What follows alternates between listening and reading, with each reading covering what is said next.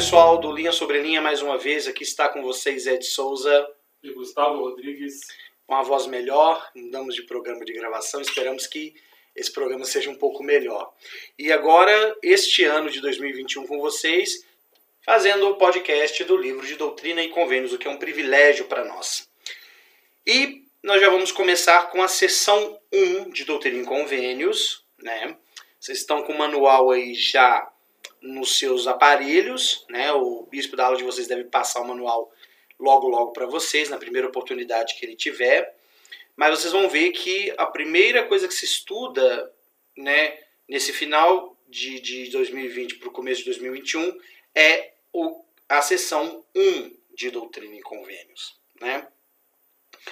Muito bem. Qual que são as curiosidades que a gente pode primeiro levantar sobre o prefácio do Senhor, que é Doutrina e Convênio, seção 1. Bom, é, quando um conselho de elders se reuniu numa conferência em Hiram, lá em Ohio, no dia 1 de novembro de 1831, então nós já estamos falando aqui de várias outras sessões que foram publicadas, né? Os céus já se haviam aberto, havia sido concedidas revelações e a igreja atravessara mais de um ano de desenvolvimento desde a sua organização. Porque vocês se lembram, ela foi organizada no ano de 1830, no dia 6 de abril. E essa conferência foi convocada a fim de serem considerados alguns projetos concernente à publicação de revelações recebidas até aquela época. E é interessante a gente falar disso, Gustavo, porque o livro de Doutrina Convênios, diferente de qualquer outro livro de escrituras, não é dividido em capítulos. Ele é dividido em sessões. Porque não existe ali um capítulo após o outro, existem sessões, são documentos, revelações que foram compilados no, com o decorrer do tempo. Né? E essa reunião foi justamente para isso. A ideia na época era publicá-lo na forma de uma obra que seria chamada Livro de Mandamentos e autorizar a impressão de mais ou menos ali umas 10 mil cópias na edição inicial. Após a primeira sessão da conferência, na qual esta decisão foi tomada, o profeta Joseph Smith em pessoa invocou o Senhor para obter a confirmação divina relativa à solução que haviam tomado.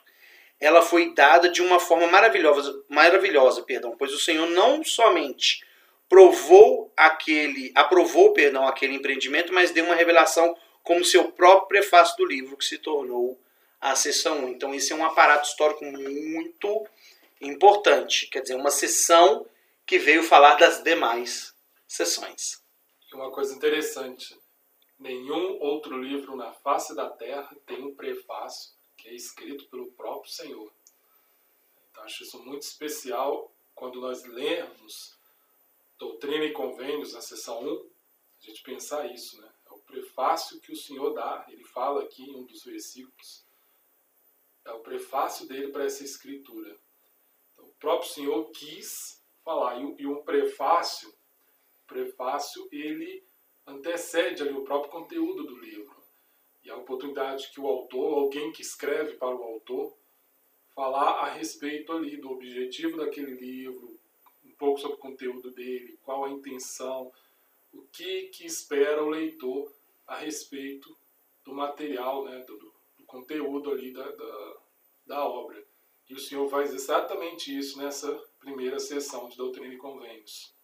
Ou seja, são as palavras dele diretamente a Joseph. Bom, a primeira parte aqui, Gustavo, fala sobre essa, essa voz de advertência que o Senhor traz para todas as nações, não só para as pessoas da igreja, né? Tanto que o primeiro versículo é escutar ao povo de minha igreja, diz a, a voz daquele que habita no alto e cujos olhos estão sobre todos os homens. Escutai, ó povos distantes e vós que estáis nas ilhas do mar, escutai juntamente. Então, é uma voz para o coletivo, não para o individual. É uma voz não só para a igreja, mas é uma voz de advertência para todos. E no 2 também confirma isso, né? A voz do Senhor dirige-se a todos os homens e ninguém há de escapar.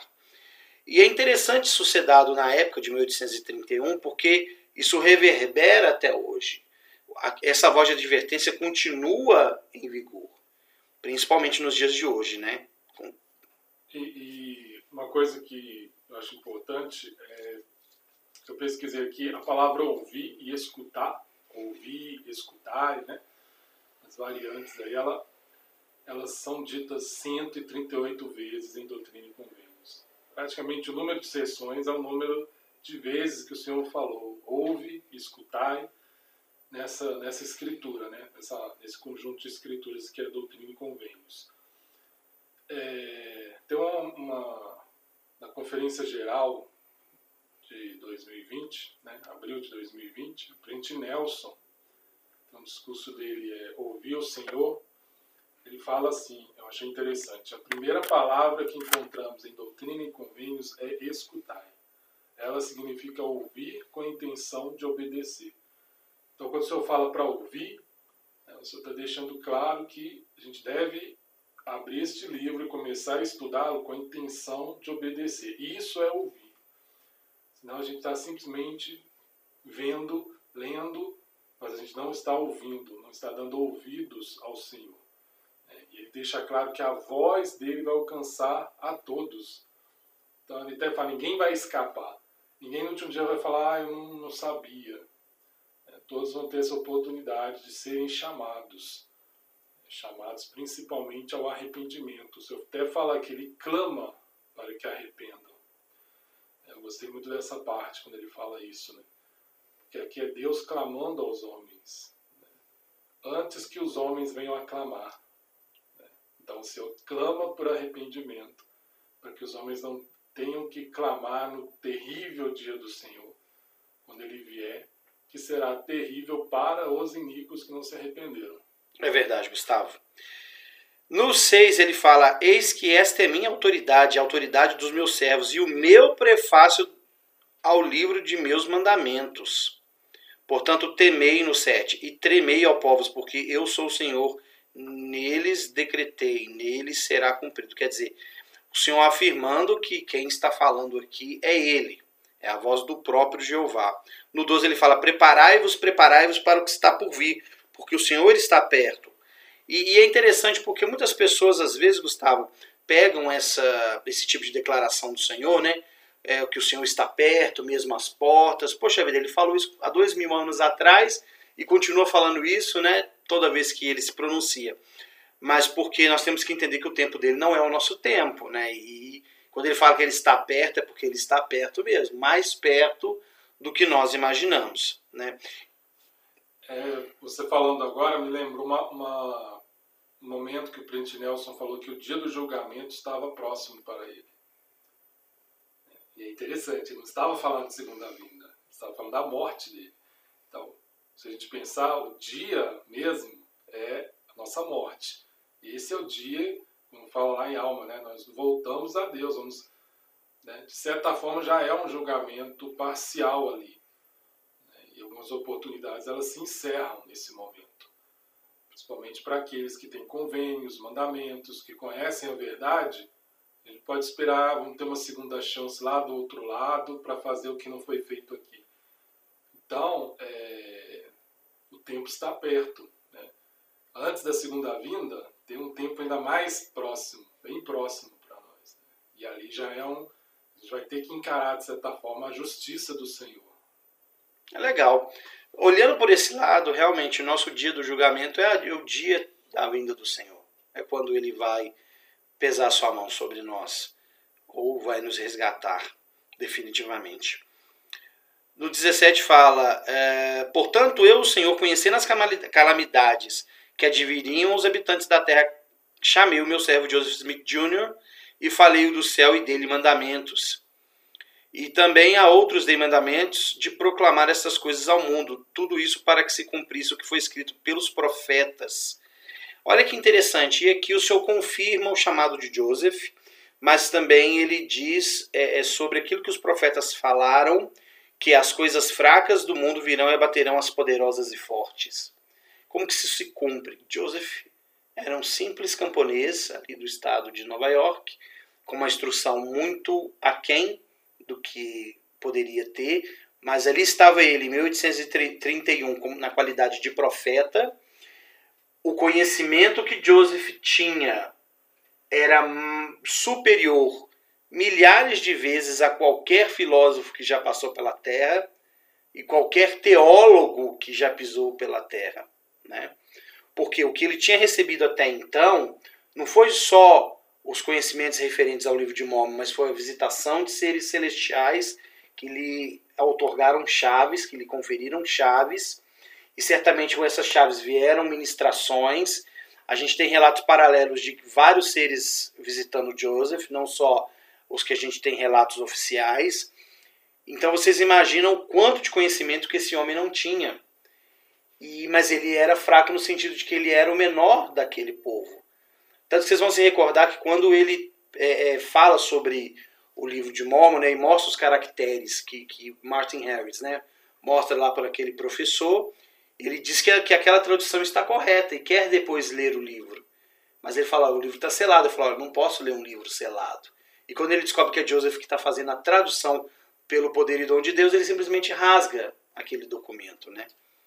E é interessante, é, na época em que Doutrina e Convênios né, é, havia a intenção de publicar, fazer o livro de mandamentos, as revelações, publicar as revelações do, que estavam sendo recebidas, alguns né, dos elders ali da igreja questionaram a, a, essa fraqueza né, na questão de falta de instrução de Joseph, das palavras como elas são colocadas. E aí aqui, por isso o Senhor reforça isso, né? A questão de que ele chamou Joseph. E Joseph é o oráculo dele nesse momento. E eu gosto muito no 24, que o Senhor fala assim, né? Estes mandamentos são meus e foram dados a meus servos em sua fraqueza, conforme a sua maneira de falar, para que alcançasse entendimento. Ou seja, o Senhor está falando, eu dou as revelações conforme a maneira que eles têm de entender e de falar. Tem uma. Uma vez eu li uma citação do C.S. Lewis, né, autor aí famoso, do Crônicas de Nárnia, muitos livros cristãos, e ele fala que. Eu, eu, eu não sei se dá exatamente dessa forma, mas vou falar como eu me lembro. Ele fala que Deus nunca se faz um PHD para uma lavadeira. Ou seja, Deus não tem essa necessidade. Olha como eu sou sábio, olha as palavras é, rebuscadas que eu coloco aqui, olha que linguajar sofisticado. Ele não tem essa necessidade. O Senhor fala a nossa maneira, de forma que a gente possa entender. E é assim que ele faz com doutrina e convênios. Né? Então, de certa forma, é uma prova também, como foram para aqueles elders. Alguns certamente até muito mais instruídos do que Joseph, como era o caso de Oliver Cowdery e outros, que tinham que receber aquelas revelações a maneira que elas vinham de um homem, a, a maneira do mundo, né, da, da, educação do mundo, fraco. Né, mal sabia ler e escrever. Olha o que, que o presidente Joseph Fielding Smith, que era. Bom, ele não era bem neto de Joseph, mas ele era filho de Joseph F. Smith, que era filho de Hiram Smith. Então ele era tetra-sobrinho ou bis-sobrinho, não sei como é que fala isso aí. Mas ele fala assim que Joseph e outros homens, dentre as coisas fracas do mundo, foram chamados porque eles é, eram pessoas contritas e humildes. O Senhor não poderia usar os líderes grandes e poderosos das nações em virtude do orgulho e presunção deles. Muito interessante isso. Quer dizer, e é assim hoje também. É, é eu estava refletindo sobre isso outro dia, né? É, às vezes a gente fica muito preocupado com, com a aula que uma pessoa dá, ou com o discurso que uma pessoa dá, pelo jeito que ela fala, pelo jeito que ela se porta. É claro que a gente deve se preocupar principalmente com a aula, em ensinar a doutrina correta, em, em todas aquelas técnicas de ensino que a escola dominical prevê. Mas, ao mesmo tempo, a gente tem que prestar atenção na pessoa que está ali, né, na humildade daquela pessoa. E muitas vezes essa humildade é exaltada pelo Espírito. E se a gente ficar preocupado só em ouvir o que essas pessoas têm a dizer, a gente vai ignorar o que o Espírito tem que dizer para nós.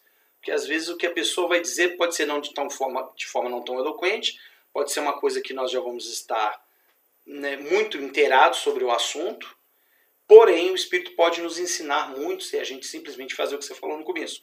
Escutar, ouvir, quer dizer, prestar atenção, a, a devida atenção para praticar as verdades que o Senhor vai nos ensinar. Né? Então isso é muito importante. O Senhor no 35 fala que ele vai tornar essas coisas conhecidas de toda a carne, porque não faz acepção de pessoas. E desejo que todos os homens saibam que o dia rapidamente se aproxima. E ainda não é chegada a hora, mas está perto, em que a paz será tirada da terra e o diabo terá poder sobre o seu próprio domínio. Então, quer dizer, o Senhor quer que todos, não só os membros da igreja, mas todos, sejam abençoados, sejam advertidos e que se voltem para que ele possa fazer o que a galinha faz com seus pintinhos, né? Ajuntá-los debaixo de suas asas. Né? 36 E também o Senhor terá poder sobre seus santos e reinará em seu meio e descerá para julgar Idumeia, ou seja, o mundo. E aí, Gustavo, vem a parte célebre que eu acho da, desse prefácio do Senhor, que são os versículos 37 e 38. Né? Examinar esses mandamentos, porque são verdadeiros e fiéis, e as profecias e as promessas deles contidas serão todas cumpridas. E o que o Senhor, eu, o Senhor, disse, está dito e não me desculpo. E ainda que passem os céus e a terra, minha palavra não passará, mas será toda cumprida, seja pela minha própria voz ou pela voz de meus servos. É o mesmo.